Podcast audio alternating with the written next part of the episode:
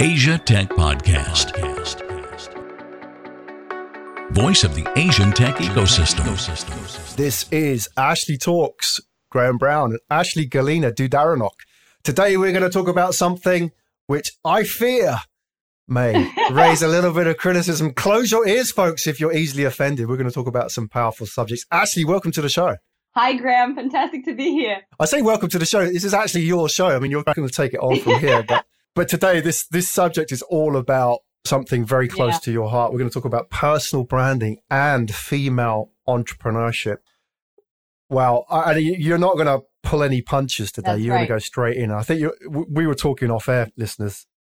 Ashley's message is quite strong. So I think some people are going to find maybe a little bit of contention, which is great. I mean, this is what has to happen. Ashley, why yeah. did you pick these subjects first? Why are we talking about this? Well, we're talking about these two subjects because the business world are talking about right now, at least in my space.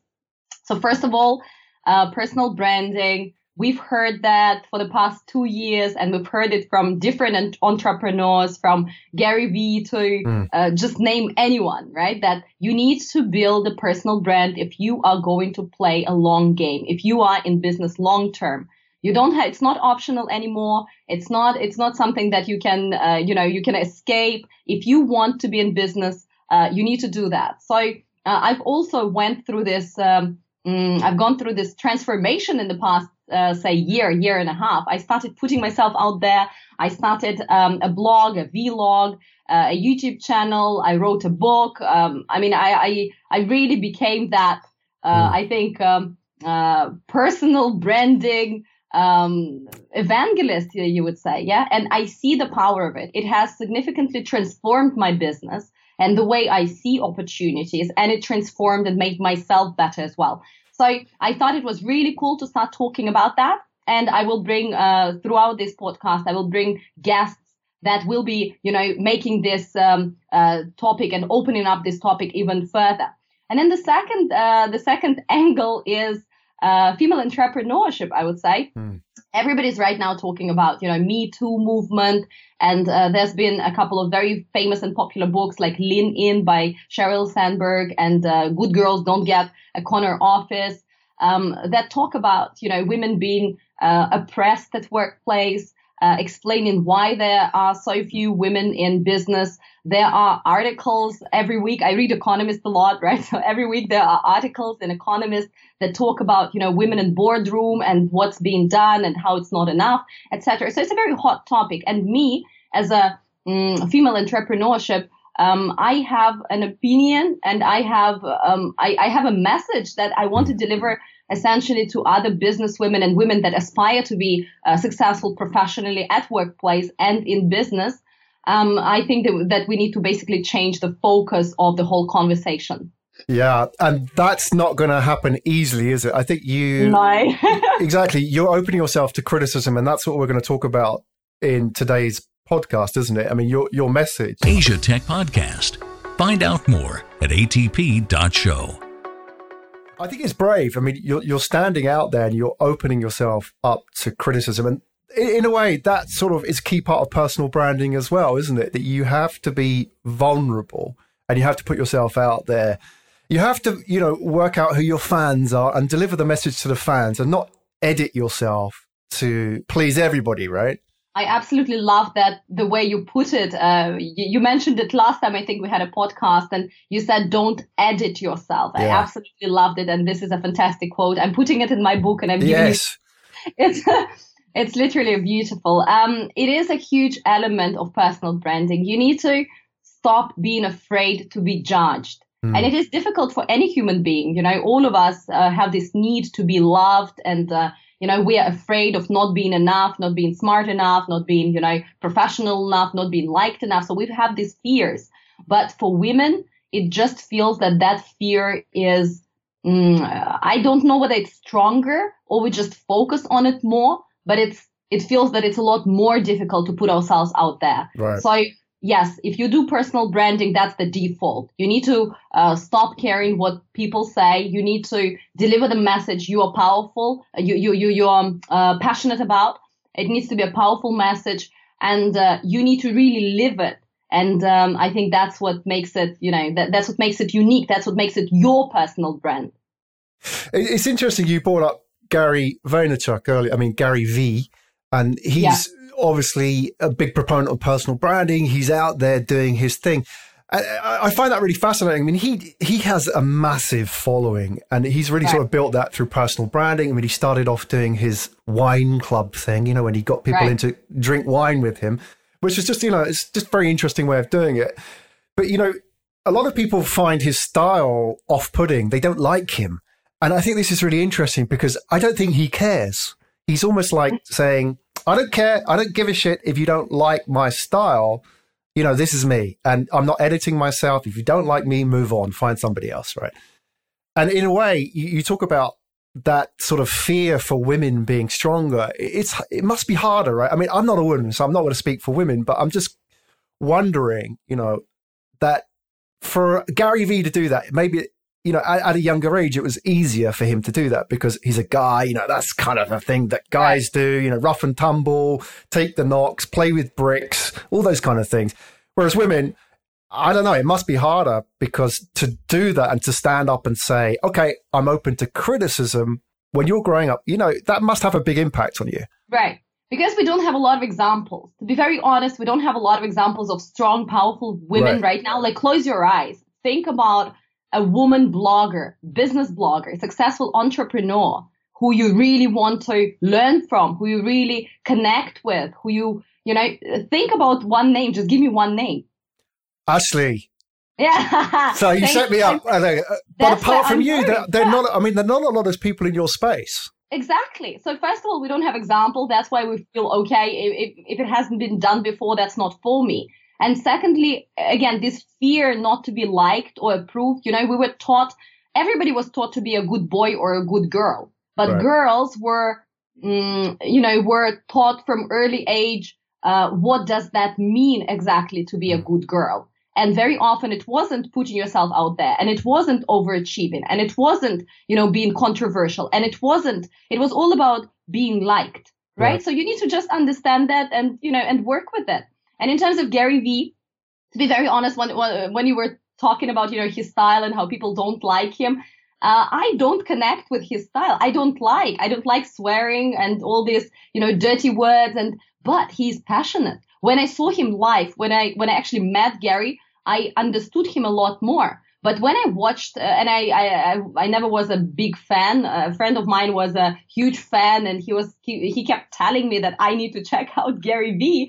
So finally, when I did, I was just so, my goodness, who is this guy? What is he doing? What's wrong with people following him? Because he's got three messages. His message number one is positivity wins. And secondly, uh, work hard. And third one is, you know what, don't care about anyone and do personal branding and marketing and explore new platforms. These are the three messages I feel that he just keeps repeating yeah. and, you know, going in circles around. And it's great. I mean, it's easy to understand what is he all about. And he shares his life uh, to unprecedented extent. And, um, you know, so, so when I watched his uh, podcast, I felt, or or his uh, Gary Vee show, uh, for that matter, I felt that, first of all, he's very, you know, he's very forceful. And some of those guests that come, they are, I do not know, famous investors and famous uh, entrepreneurs. And he just Oh, he just goes on them and he doesn't let them say a word or finish a sentence. And I felt that, first of all, that's rude. That's really rude. And he's got that passion, but I, I felt that it wasn't directed, you know, the right way. And then mm. he swears, and then he's all about me, me, me. So, of course, he gave me a certain impression.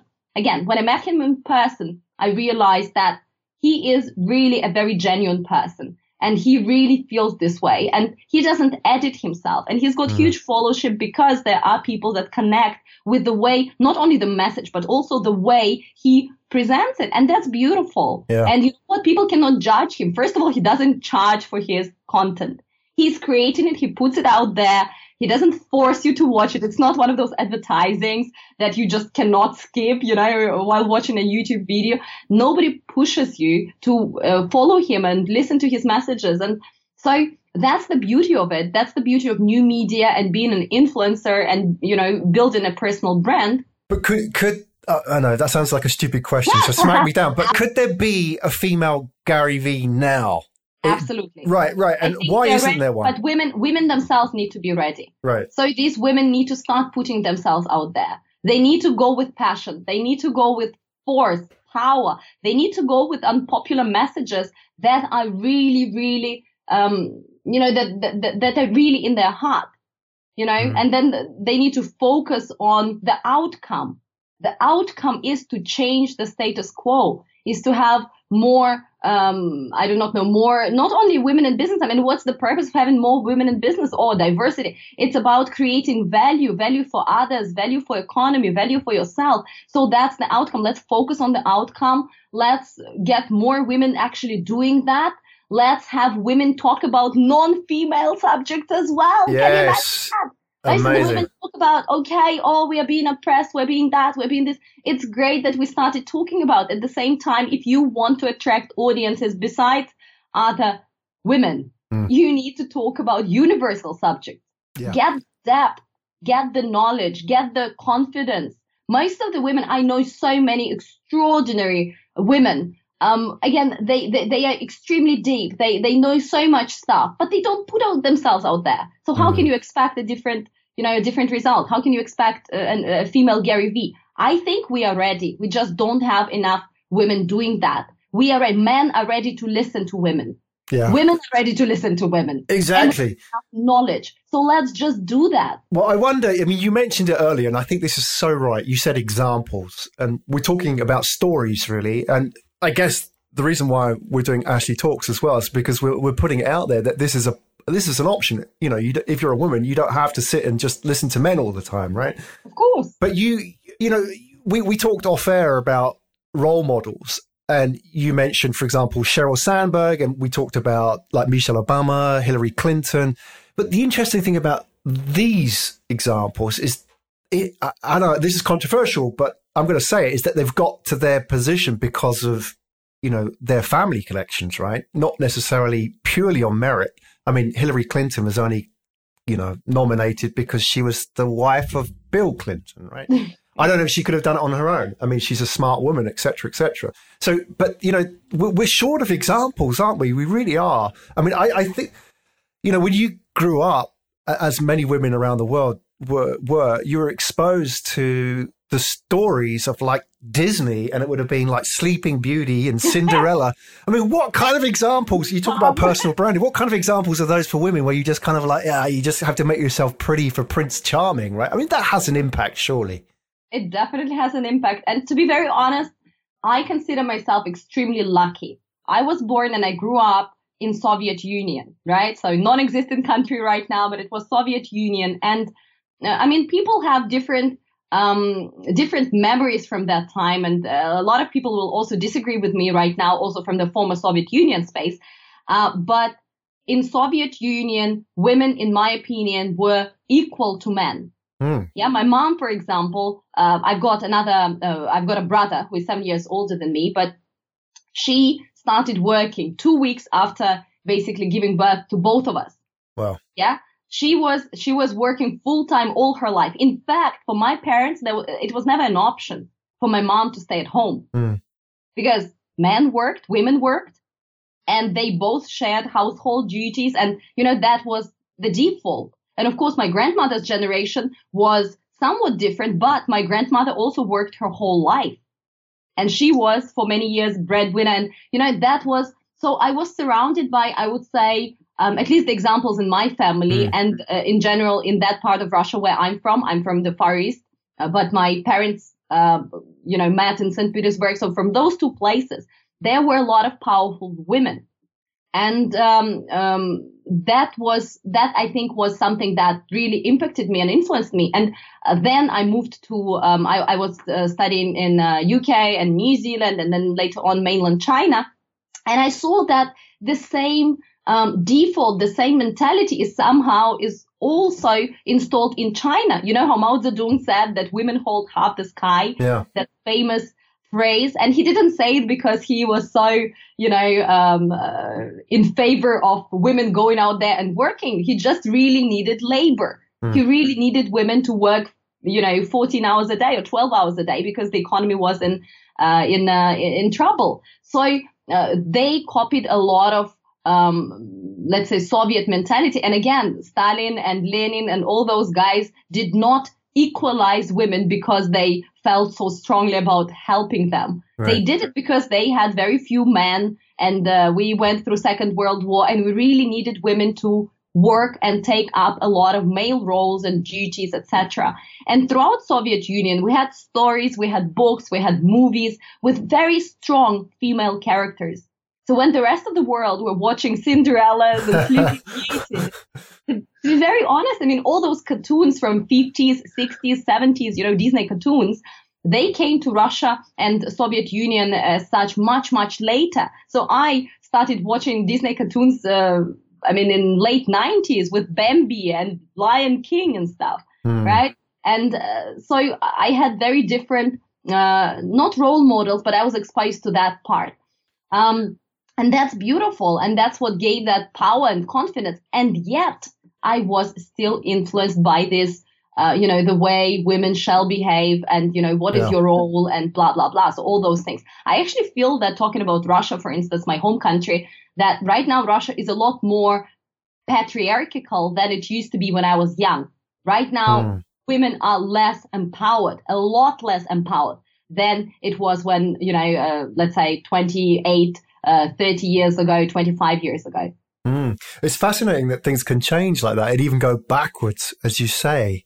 And that you've also talked about China and Asia as an example. Ob- obviously, that's something that's very interesting to our listeners and the role of women there, because I'm, I, you know, I don't have the data to hand, but something like, you know, uh, you know, if you're a billionaire, for example, a female billionaire in China, you're, you know, more likely to be self-made than anywhere else in the world if you're a female billionaire.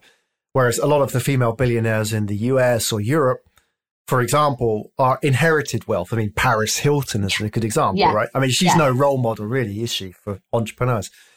But, you know, there's a lot of emerging, quite powerful entrepreneurs, females in, in Asia who we, we don't really have sort of parallels in, in the rest of the world. What's going on at the moment in that sort of space? I mean, is there, is there sort of a generation coming through? Uh, I'm, I'm just really curious from the outside why that's happening and why there are these super successful female entrepreneurs in Asia? Well, um, I think honestly, it started with this uh, policy of opening and, you know, uh, Deng Xiaoping saying that becoming rich and getting rich is glorious. And that's how you get country out of out of economical uh, difficulties. And um, again, men and women in China, very similarly, um, uh, very similar to uh, Soviet Union, were empowered and they were told for at least one generation that they are equal to men mm. in many ways, right? Um, they had to work the same hours. They had to do, you know, tons and tons of things. They work, uh, many of them work in factories and et cetera. Um, China is a bit controversial. It really depends where you come from, because there is this very traditional uh, society which says, okay, a girl is, you know, is uh, uh, is never going to achieve what a guy or um, a, a son is going to achieve. That's why they also had these waves of abortion. Mm-hmm. And, you know, they were trying to get rid of, uh, because they only had one child, right, policy. So they were trying to get rid of girls, et cetera. And there's a lot of leftover children. Many of them are girls. Many boys they actually take to town, et cetera. But uh, there is another, uh, there's another side to that coin when some women, especially in cities, they were empowered and they were, you know, they, they got teaching jobs and they got uh, supervisory jobs and engineering jobs back in communist, uh, very early communist China, I would say. And that also created role models and uh, opportunities were given. And uh, it was all about education. Uh, many of those, I mean, China was going through this huge Um, in uh, industrialization and, uh, you know, technological um, advancement stage. And that's where you needed qualified labor, people that actually had to do very well in universities and um, and bring this knowledge to the workplace. Mm. And uh, yeah, I think that's how women started.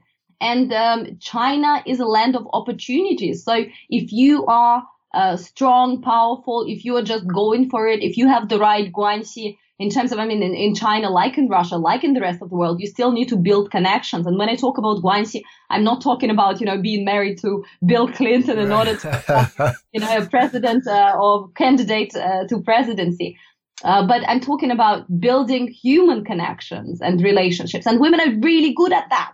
We're yeah. really good. We are, honestly, I feel, and maybe again, men will say, oh my goodness, she doesn't know what she's talking about. But I feel that we are better at this emotional intelligence in understanding other people's needs and being able to meet our needs together with, uh, you know, somebody else's needs. And it's really about making the pie bigger. Also, this philosophy of, you know, everybody wins.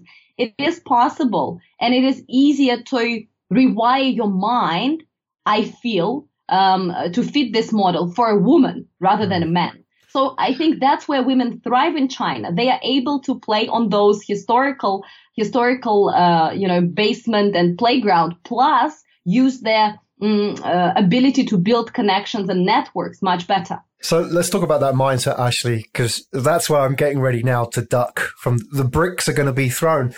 What do you think about? I know, I know your opinions on this. I think we have to share this. Is that, and you, you tell it as it is, and this is where I respect you completely, because you don't necessarily edit yourself just to please everybody, and you say what needs to be said rather than what people want to hear. Uh, this there's a lot of focus in the media on movements like Me Too or We Too, these kind of things, like, you know, as it evolves to places like Japan, you know, it changes yeah. all over Asia. But Me Too obviously is like one of the big movements. Um, you know, there's a lot of focus. Obviously, you've mentioned Sheryl Sandberg, Lean In. A lot of people writing about these issues. Are they getting it right? Are we focusing on the right things? You talk about mindset. Are they training female entrepreneurs to think the way they need to think?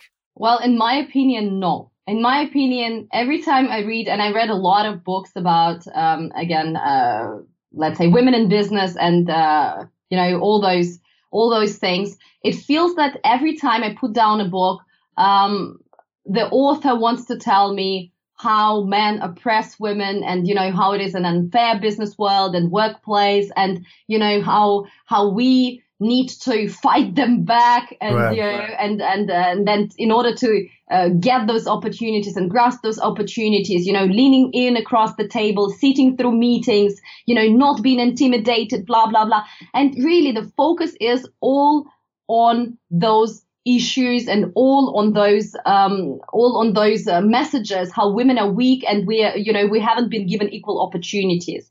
Uh, in my opinion, the focus shall be what are we great at and how do we move forward? What is our end outcome? What is our end goal?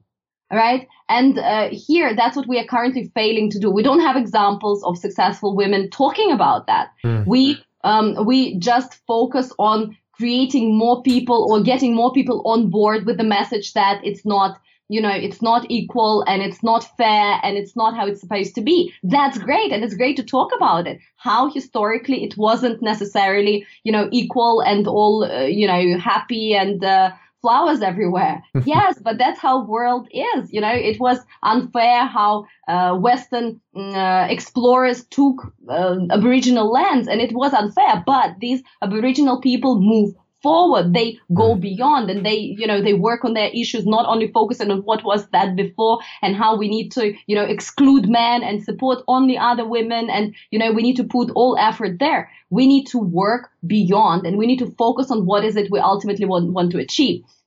I feel that a lot of problems there actually lie within women, again, w- within our Mm, way the, the way we perceive ourselves. The more we talk about us being weak, uh, weak uh, victims necessarily, the more we uh, become and behave like victims. Right. I never felt, I mean, I'm a female entrepreneur. I have two companies. I have a vlog. I wrote a book. I mean, I'm I'm out there talking to people. I'm being invited, and I met many extraordinary human beings out there, very successful, very powerful men. And I can tell you, none of them made me feel inferior. None of them. But I saw so many women given those opportunities, and they felt inferior themselves because they were so focused on, oh my God, I'm a woman. Stop. Forget about being a woman. Think about being a professional. Think about having uh, and understanding your strength. Uh, think about, you know, putting yourself out there and building a company, building a personal brand, writing a book, doing those things. Think about you being a complete human being. Move beyond and break through, you know, forget about those I, I wouldn't say just forget about what, uh, you know, what, what uh, women in general been through, or there are some women being oppressed right now. Of course not. Of course, support them. But you yourself, if you lead, if you are in front, if you are showing the way, you will empower and inspire other women to step up. That's what you necessarily need to be doing. Yeah. Looking ahead. Yeah. Uh, th- this is the tough central issue, isn't it? I mean, you talk about women in a way jeopardizing themselves. And I, I think it's easier to blame somebody else for your own problems, isn't it? Because I'm a victim. It, it's sort of an easy way of doing it. It's a, it's a cop-out. It's a way of saying, okay, I'm not responsible, therefore, you know, it's all these people's. Exactly. I think it was Tony Robbins that said that, you know, you only get ahead when you give up your story of what's exactly. holding you back. And I think, exactly. I wonder what that is for a woman. You talk about women being intimidated by successful men. Well, that, yeah, and, that has to be a starting point. I mean, you're never going to become successful if you can't hold company with these men. And I, I, what I understand is, and I don't understand this enough, but I haven't read the book, you know, fully. Sheryl Sandberg's Lean In is telling women to sort of almost go head to head with men, almost like, you know, be a bit more aggressive and stand up and so on. Whereas you're, you're sort of saying that's not kind of the right way of doing things. Yeah, so in my opinion, I mean, exactly like Tony Robbins says, it is the story that you tell yourself. And uh, Les Brown talks about exactly the same thing. It's about the story that you tell yourself. That little voice in your head that keeps telling you who you are, what you are like, what you want, what you don't want, that is necessarily what holds a lot of women back. Change your story, stop being a victim, go and work on yourself, go put yourself out there, and a lot, a lot of things will really change. In terms of what kind of story women tell themselves, um, um, I do not know about others. I think many women really feel that, oh, uh, but for me, it's more difficult. I'm a woman. But for me, it's more difficult. Uh, you know, I don't come from a family, uh, you know, that can that can propel me somewhere. So we still have those expectations. Mm-hmm. You still expect men to, I don't know, to propel you somewhere, or expect somebody to do something for you. If you say that you are equal and that you are, you know, fantastic and that you are professional and this is a, you know, a competitive workplace, then you need to stop expecting stuff from people. Nobody owes you anything. You need to work your way up and you need to be confident and you need to to, to view yourself as, as that, you know, professional and, and as that person. Do you think in the future that success will be measured by the fact that we we no longer have to talk about female entrepreneurs and It's absolutely, just, absolutely. How far? I mean, that must be a long way away, isn't it? I mean, every conference has something talking about female entrepreneurs, or you know, I, the other day I, I was at a, I went to a, a startup accelerator, and they they had the Female right. Entrepreneur Award. Yes, you know, I mean, is that the right thing to do, or we focus too much on it? Yeah, we've got award, we've got we've got a. Um, a conference just for women. We've got so many business women business clubs, et cetera. So basically what we start to do now, we start to exclude men. We start to, you know, building, you know, a community that's just for women. And we try to, you know, sort of say that we are supporting each other. And again, I'm not against all of those things. It's great that they're appearing, but you cannot exclude the other sex. You cannot exclude mm. other opportunities. You cannot just focus on being a victim. Break out of it. Break out of it and go get them. There's really, there's a lot of opportunities in terms of education. Free education, paid education. There's a lot of opportunities at work, uh, place and workforce. There's a lot of opportunities in business.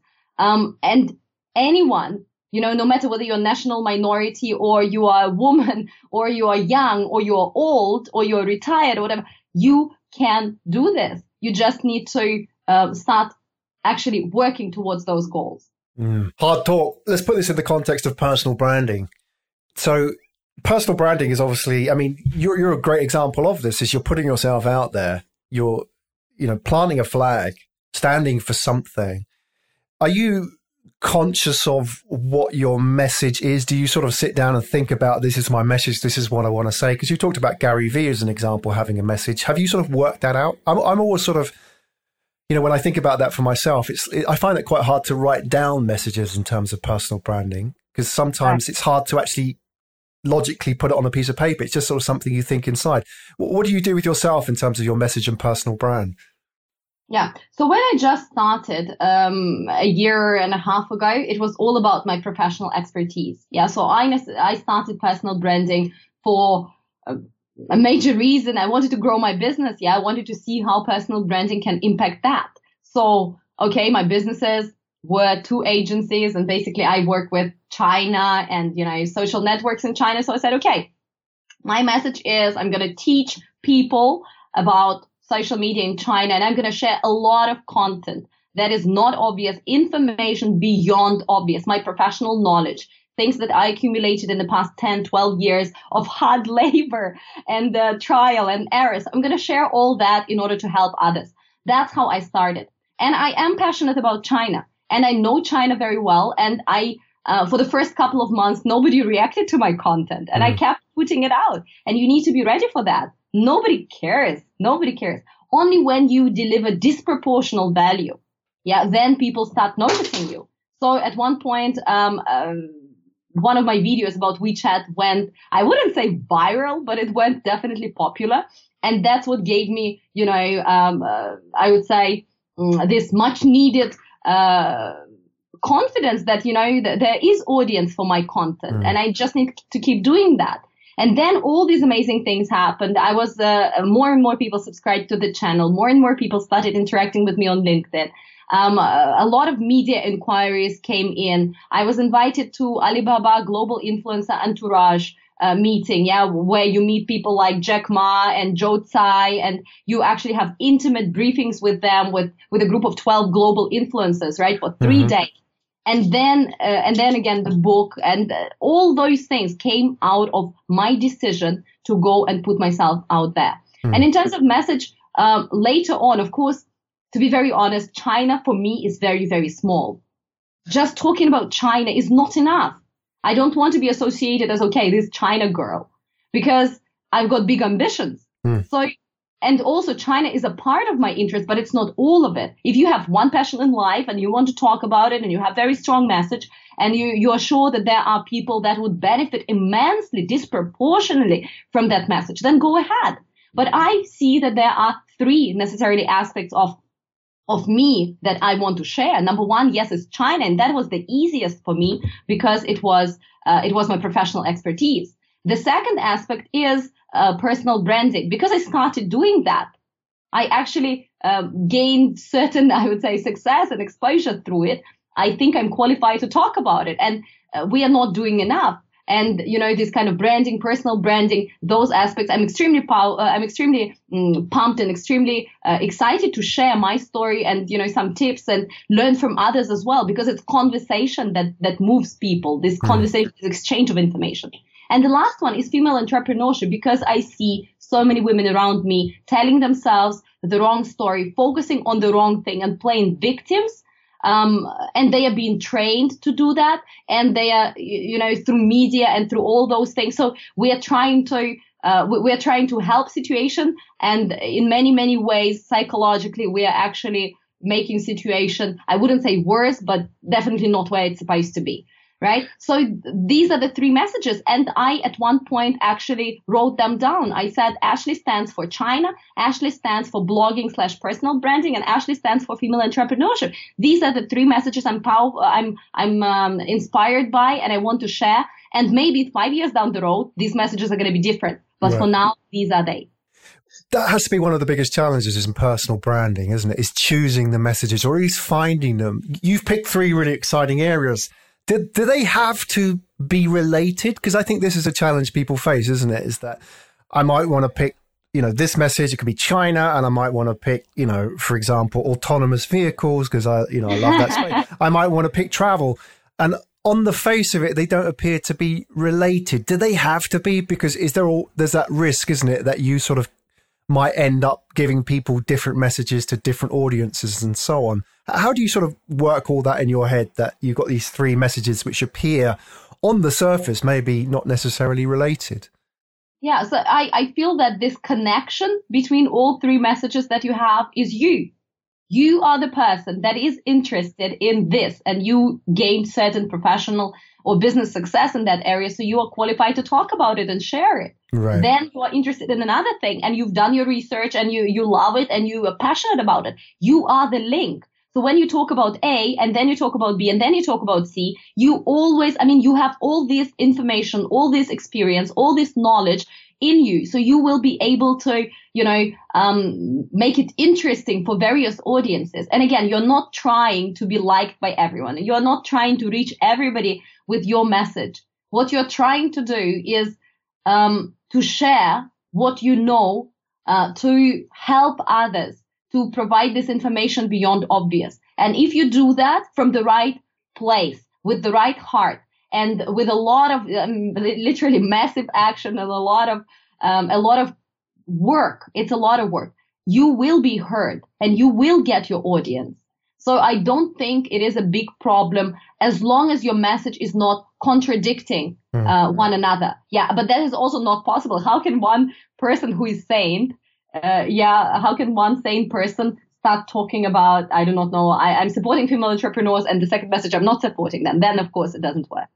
So th- this the, the common theme in the the branding is you. That's a really important part, isn't it? Because that's maybe where people feel the most uncomfortable, because yeah. you, you have these domain areas. You, so you talk about China and you talk about female entrepreneurship and personal branding, but what connects it is you and your story. And through listening to this podcast, people will already know, for example, that you came from the east coast of Russia, that you studied and lived in New Zealand and the U K, et cetera, et cetera.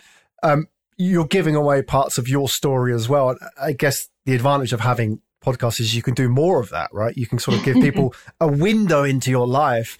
And some people don't want to do that. Some people kind of feel a bit, oh, I'm not, I don't know if I should tell them about my travels or, you know, what I did today, because they feel that that's not relevant to business. But what you're saying is like that story is actually more relevant. That's what people connect with, isn't it? The story. It's absolutely true. And only by telling your story, only by actually telling them how you do that and demystifying a lot of things, yeah. you know, when, when, when people look at me, uh, I, again, some men, some women, and they say, oh my goodness, how can you do all those things in such a short period of time? How can you launch? Uh, I mean, I've got a little T V show, a small T V show uh, on local T V here in Hong Kong, and then a book, and then this, and then you're running companies, and then you're traveling all around the world, and you're participating in this, I do not know, Tony Robbins trainings or whatever. People say, how can you do all that?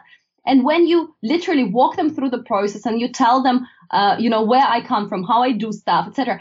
Um, when you give it away, people You empower them necessarily. You, mm. you you show them that it is possible. If I can do it, and I'm just a normal person, ordinary person who put disproportional and extraordinary amount of work into what I believe in and what I want, I know my outcome. So that makes a difference, and people get inspired. Right. Besides that, I also believe that, you know, all this information, okay, there, there, there are two ways, there are two things. All this information, your professional knowledge or the message that you're passionate about and that you have and that you lived through, this information was given to you in order for you to perfect it and pass it on, mm. not to keep it, to pass it on. That's why people that, you know, get most have the most responsibility to give it, give it, um, digest it and give it to other people. So you act as the as the connector, as the information passover. Yeah, mm. Th- that's who you are. So in order to deliver that information, yeah, and all of us pretty much have the same information. I mean, look at Tim Ferriss or, or Tony Robbins or Gary V. All of them are talking about very similar things. Yeah, many uh, like Oprah, they all talk about meditating and, you know, uh, purposeful silence. And they talk about, you know, knowing your outcome, not just focusing on your to-dos and this and that and this and that. However, Um, the way they mm, share that message is unique to them mm. because they do it through their own stories, through their own examples, through their own experiences. And therefore, they are able to reach very different audiences, very different audiences. So if you're not willing, if you have the message, if you if you have this professional knowledge, and you can start small, start with your professional knowledge, something that you're comfortable with, something that you know you can talk for half a year about. Yeah. So if you have that, but you are not introducing and mixing yourself into how you present it, then it becomes a university lecture. Mm. Nobody cares. Nobody wants to listen to a lecture. Exactly. I can get that online, right? I mean, I can go and just read a blog or, but what you're doing is you're creating that human angle. And I'm fascinated by this idea of disproportional value, because you've mentioned it a couple of times. It's quite right. important to help the listeners understand what exactly that is. What are you talking about? Yeah, so disproportional value, you know, a lot of people start, let's say, uh, writing a blog because they are trying to get leads. And that sounds like a, you know, sound idea. Or I'm I'm going to speak at this event and I'm planning to get, let's say, five leads out of it because mm. I spoke about, you know, subjects that people are interested in and they feel that I'm an expert, blah, blah, blah. So they come to me. But that's the wrong place to start. And um, if you start with going there to that event or writing that blog that would deliver information beyond obvious, information that you worked on for years to find, understand, break down. If you are giving that huge value, much more than people ever imagined you're going to deliver, then you will connect with people on a very different level. Mm. It's not marketing, it's teaching. It's teaching, it's passing over that knowledge, it's making it understandable, personal, and real. That's what matters. When you do that, you build real connection with people. You become, in a way, their mentor in this professional field or in life or in business or somewhere else for this small thing, for this small subject. But every time they will think about it, you will pop up. And that's what you're trying to create. And this creating this disproportional value, that needs to be your outcome. And if it's really, if, if this is the story you tell yourself again, and if this is how you view every blogging, vlogging, media opportunity, speaking opportunity, you will get disproportional amount of benefits. Maybe not directly from those people, but again, from other opportunities. Because this energy attracts, yeah, this, It, it, it's really, I mean, maybe it sounds a bit uh, esoteric and people feel, oh my goodness, now she talks about energy and how is this possible? But it's true because people will see what you are doing. People will people will uh, invite you to more fantastic events. You will speak in front of more audiences. You will bring them even more value. Even if those people don't need your, I do not know, consultation services or whatever right now, they will always remember mm. you and they will recommend you to their network. You never try to sell. You never try to put yourself first and, and you know, and uh, self-promote or, uh, or, you know, get followers, et cetera. You don't do that. You're trying to get, give value first, give first and give more. I know that Gary Vee talks about, you know, fifty-one percent, right? So he says you always need to give fifty-one percent and receive forty-nine. So you always give more than others give you. Mm. And uh, maybe that's the right balance. I do not know. For me, I give a lot more, but at the same time, I get more and then I give more again and then I get more. And then it just goes on and on and on. And it's self, uh, self-fulfilling and self-growing kind of, you know, circle of mm. energy. And well, it's an investment, isn't it? That's the key. You, you're, you're, you've mentioned it already, taking a long-term approach. When you started your, um, you know, your own self-branding, you, you said two months with nothing, right? So, you know, you have to go out there and have that that long-term mindset that I'm going to do this. I, I'm not going to worry about what the return is. I'm just going to go out there and, and add some kind of value to the world out there and these people with this message, right? And that will pay me back in time. But, you know, I'm not Definitely. going to go in and say, I, I need ten leads per podcast episode, but exactly. otherwise it's not worth my time. And that is why sharing that story, you know, my story with others is so important because many people give up. They start giving value, value, value, value, and they don't see, uh, they don't see, um, you know, results. They don't see, uh, you know, business coming in or whatever. Yeah. And that is why it's important for other leaders to share their story and say, you know what, I've been there. And it's okay, half a year. It's okay for eight months. No problem. It's going to come. Keep doing it. It's important to give people that confidence. Wow. I mean, this is such a powerful subject as well, because hopefully this is moving people to think about this. One thing you mentioned, which I think is a, one of the biggest challenges that people have with personal branding, you talk about setting yourself up almost like a mentor.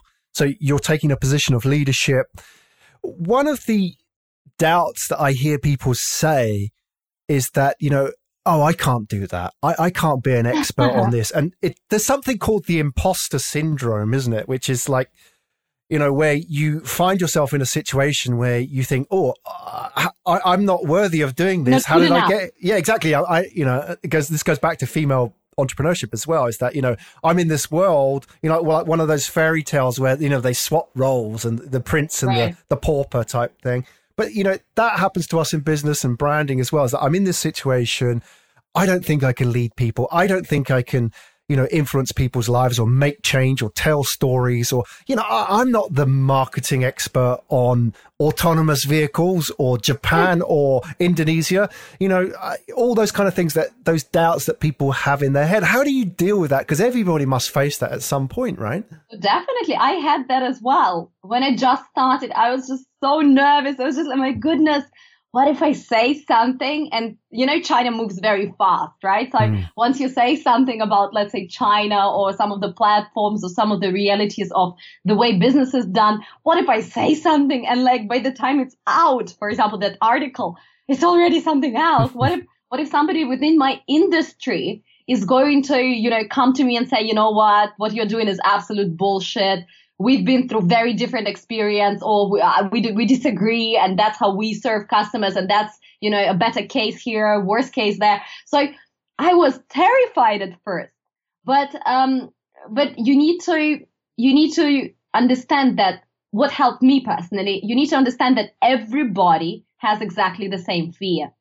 Mm. Everybody has the fear of not being enough, smart enough, expert enough, you know, having the right information. So that helped me a lot. So if I have those fears, then those other guys that are not putting ourselves out there must have even bigger fears because they don't do it. Mm.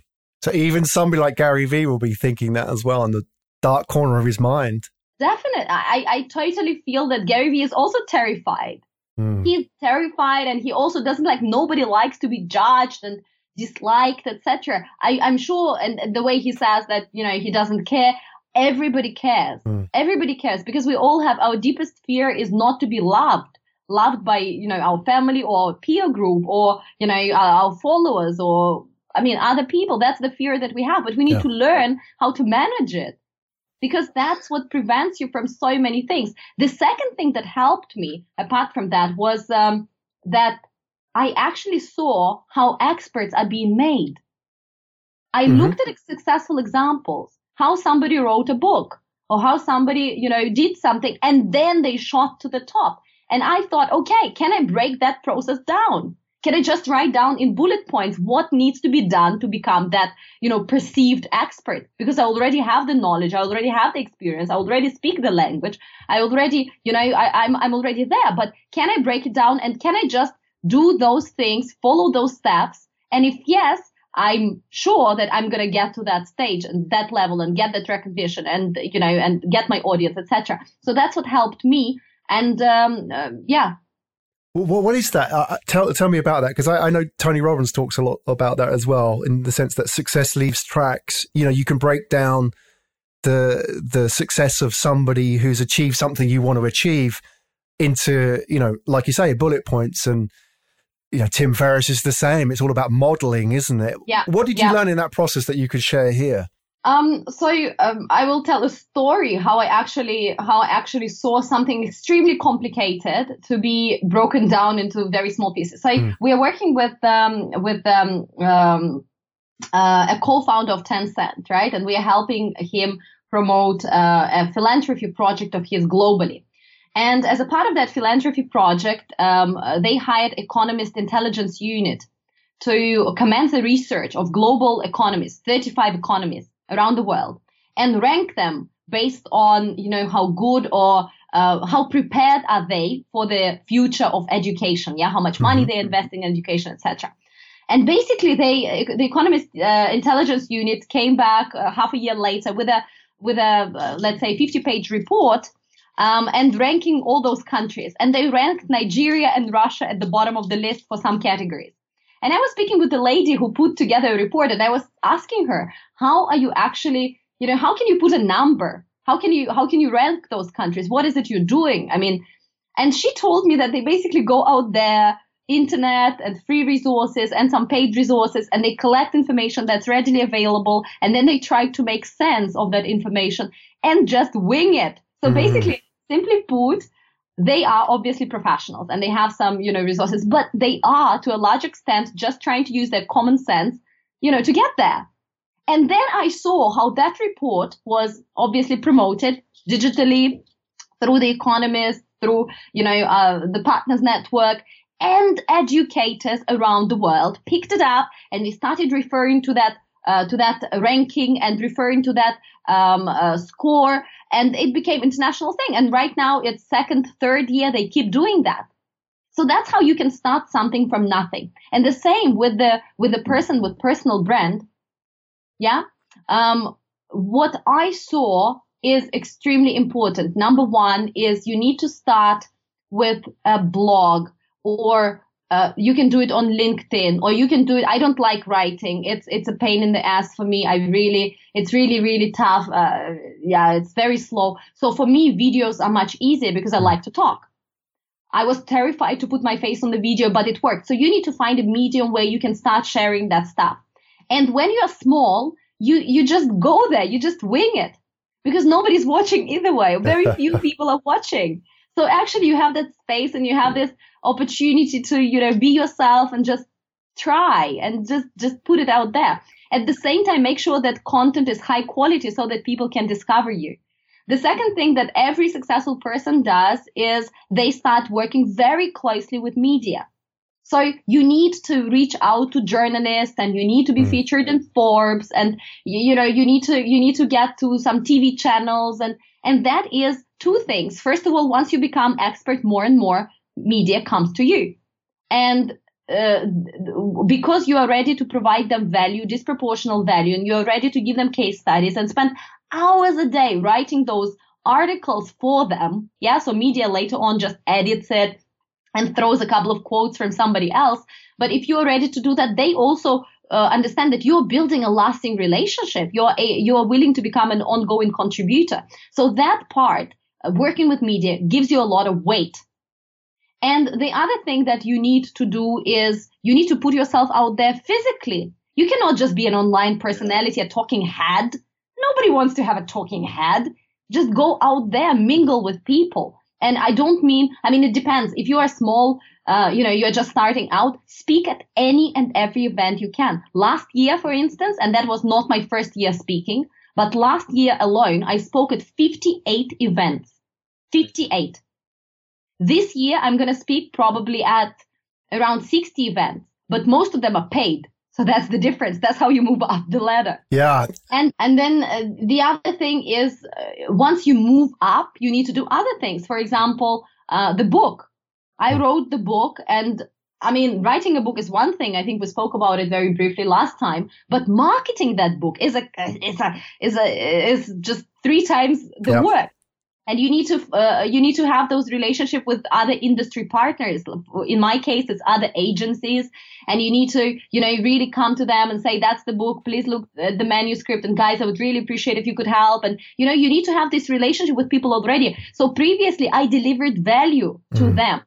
I featured them in my blogs. I, I went to their events to speak, uh, you know, and uh, and uh, and sh- I brought value. So right now, um, I was in position to actually, you know, ask for help, and many of them did. I couldn't, I couldn't have ever become an Amazon bestseller if my network of, let's say, twenty agencies and other partners wouldn't have just blasted an email and, and you know, it said this amazing book is coming out and it's Ashley's and we totally love it and blah blah blah. I couldn't have done it without them. And I give them a lot, a lot of credit for that. So then it's the book, right? And the next thing you do, you start, either you go on T V or you start your own channel um, as a professional channel. So that's what happened for me. I actually went to T V. Um, I was invited to, uh, to be interviewed uh, here on One T V. And the interview went really well. They got huge fantastic feedback because I spoke Chinese on that channel and view, viewers loved it. So the next thing I know, they're asking me to have my own T V show. Mm. So now I have my one minute China, you know, and it's been broadcast in mainland and in Hong Kong. Um, I thought it was a fantastic opportunity. Yes, it is a fantastic opportunity to add weight to who I am, but it's so much um, effort and time, and it's actually not reaching my audience because I'm speaking to Chinese about China. Mm. It's a bit comical, right? It's not reaching my audience. So that is why, I mean, essentially I thought, okay, let, let me finish doing that because, you know, because we've got some agreements and, you know, people are counting on me. But at the same time, let me move to something different where I can really reach my audience more. So I started my uh, channel, and yes, I had my YouTube channel before and all these Ashley Talks and vlogs, but I actually hired a professional crew to fly over to Hong Kong and shoot a, let's say, documentary series about how I did it. And I'm not yet at the top of the ladder, and I'm still going, and, you know, learning never stops and growing never stops. But I have achieved certain level of success. And I feel that it's very valuable to people, again, to inspire them, to show them that this is possible. And that's how this girl from Vladivostok, how she did it, how she did it out of Hong Kong. And what is she able to do? And, okay, if she can do it, I can do it. So I started those those um, those um, uh, episodes, and we are on episode two right now. They are extremely professionally produced, and they cost me a lot of money to put together, but it's just a different quality of content. So now with this content, I have a lot more opportunities again. So it just never ends. And these are the major things that I broke um, broke down from successful people, and it worked for me. And I know that if somebody will follow the same route, it will work for them.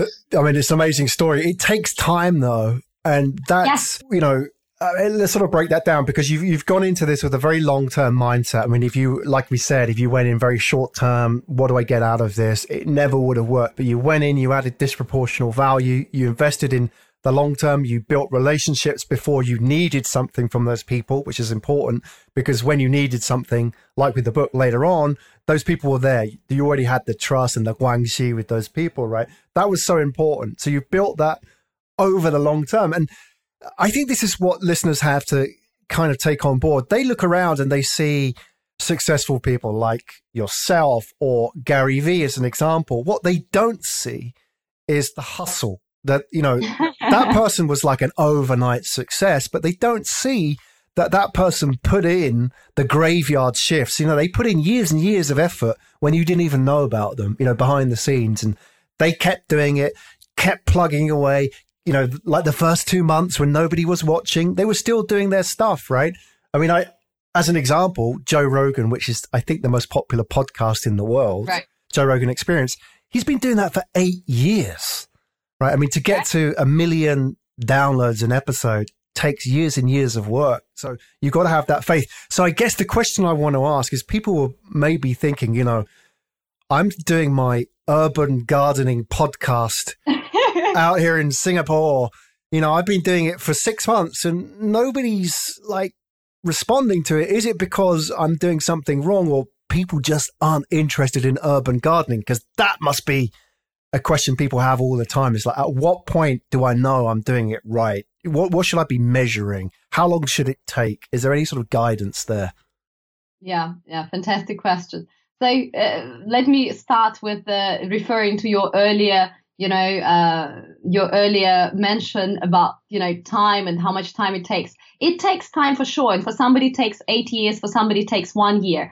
Um, for me, I was able to do it very, very fast, just because I'm Russian. So I'm rushing all the time. I want things to be done yesterday. No pun. And I wrote a book in three and a half months. And then we marketed it for, you know, uh, maybe one month. And, you know, we are where we are right now. So I did it very, very fast. You can do it with the right support.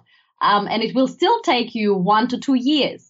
Um, so in terms of when do you know that something is not working, um, you need to be aware whether people really need your stuff. Are you delivering value? So if you are, you know, running this gardening podcast and gardeners are not listening to podcasts, and mm. there's uh, nobody is telling you that they actually want to listen, or they heard and learned something interesting, it shall not discourage you. But if you understand that the value you deliver is very obvious, the stuff that, that can be found online, and there's no interesting delivery or cases and stuff. And if you if you feel that what you are doing can be repeated and replicated, and you're just repeating obvious information, that's the red flag. And you've been doing it for a while and there's no response, so that's the red flag. So you might not necessarily need to change your uh, change your focus. You might yeah. want to change the delivery and the content. Yeah. So Very I true. believe that honestly, any topic, if it is knitting or gardening or, you know, Chinese tea mm. or art, I believe that there is a market for that. And Japan, I mean, you are you are living in Japan, Graham. And Japan is a fantastic example to that, because there are people that are fanatics yeah. for, I do not know, Pokemon Go and and uh, Godzilla and uh, I do not know, Barbies and people. Everything. Are, everything, yeah. And there is market for everything. Yeah, every, somebody wants to learn about knitting. Yeah. If you had this as a hobby, if you love Muay Thai, if you love green tea, somebody must love it too. And as long as you can deliver that disproportional, high quality value to them, you will be discovered. You will be, you know, you will be there. It might take you long, it might take you shorter, but yeah. But if you're, if you are delivering obvious information and you're not so passionate yourself, and it's just something that can be found online, um, yeah, that, that might be challenging. And I think you, you must, yeah, re- revisit that content, mm. content thing. But for me personally, it took six months. Yeah, it took, uh, my first video was discovered four months into me doing videos. Four months. And then after the first half a year, I felt significant um, impact, significant impact. And just to, to let you know how many videos I did, uh, I published videos minimum three times uh, a week. Mm. And the first two months, it was day, uh, not daily, five, five times a week. So I basically spent my whole Saturday writing the script or bullet points, because I didn't read the script, but bullet points, and then recording, and then I edited myself because I didn't want to burden my colleagues. I didn't know whether this is going to work. Mm. So I didn't want them to take time to do something that's not going to bring us anything. So I spent my whole Saturday and sometimes half a Sunday doing that consistently for four months, even when I was traveling. I remember I recorded when I was in South Africa in Safari Park, sitting there, you know, next to the uh, next to the little hut and recording from my from my computer. And, you know, there were like people walking back and forth. But you do that. Mm. You do that. And it's OK. And right now when I look at those videos and I say, OK, it wasn't it wasn't the best quality and it wasn't this. But content was always great. And consistent. That's yeah. the key, isn't it? And you did, what, forty to fifty videos before it really took off. Yeah. That's what you're saying. I mean, yeah. that's that's really important, because a lot of people do something. They do like four or five podcasts or four or five videos and they give up because, you know, they're, oh, I'm not getting any response. You know, people aren't reacting to it. I mean, it's fun at the beginning. There's that novelty and excitement. But after that, it wears off, doesn't it? And you've got to grind them out. Because, yeah, we live in this fast food culture. Mm. Everything needs to be fast. Everything needs to be yesterday. Everything. And this is good in one way. And we, you know, we are connected. There is this technology, blah, blah, blah. But it creates so much complexity and unrealistic expectations. I think the, the, the biggest the biggest killer of potential is really this unrealistic expectation. Right, right. But those people who go in with the long term win. That's the key, isn't it? Because Always. Everybody's very short term. It's people like yourself who play the long term game who will win in the long term, because people will just fall out around you, right? That's the key. Yeah. Yeah. And also you're progressing by doing that. It's not only that you're going to win and that you're going to stay relevant and all those fantastic things, but it's also that you grow by doing those videos. I had to structure so much content mm. that I could write a book in three months. Exactly. By, by, you know, doing these podcasts or speaking or being on T V, I actually had to work on, you know, on, on other things and think about so many things that I didn't have time. I felt I could think and I could work on, you know, it, it basically pushes you to become better version of yourself. And the more you do that, the more of an expert you become. And then you get people starting following you, and then your confidence rises. And then again, you are a better, better uh, expert. And then da da da. It, it's just value grows and people grow, and your your uh, your uh, self awareness and the way you view yourself also grows and improves. And all of that is absolutely beautiful. That's what happiness is. Oh yeah, what a place to end! Excellent. But I, I can't end without talking about what's coming next. I mean, it's been awesome today. Your insights, Ashley, on Yay. personal branding and female entrepreneurship. Next, we enter a new chapter for the Ashley Talks podcast here on Asia Tech Podcast. What comes next? We've got plans. What's going on? Yes, yes. So next we're going to talk. I'm, uh, I'm going to bring a couple of guests uh, and I'm going to speak with them about branding, about female entrepreneurship. I'm going to speak with them about China and Asia in general. Um, I'm going to be bringing people from business world, from acting world, successful executives. Uh, people that I personally love, that I met, that inspire me, uh, that I haven't uh, me personally, but that I really, really uh, feel would benefit, uh, you know, our listeners. So that's what's coming next. It's going to be conversations with amazing people on a variety of subjects and topics.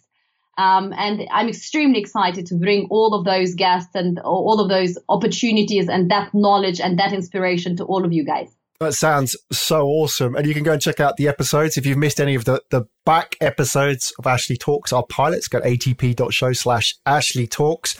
Also linked to iTunes. Go and subscribe to iTunes and leave Ashley a review as well. That'd be fantastic. And catch Ashley. Well, we'll put all the details in the show notes, so you can tweet us at Asia Tech Pod, hashtag Ashley Talks as well, because Ashley will pick that one up as well. So any questions, feedback that you have, especially about today, because today should have provoked some kind of opinion or reaction in people, female entrepreneurship and branding. More to come. Thank you so much, Graham. You've been listening to Asia Tech Podcast. Find out more at A T P dot show.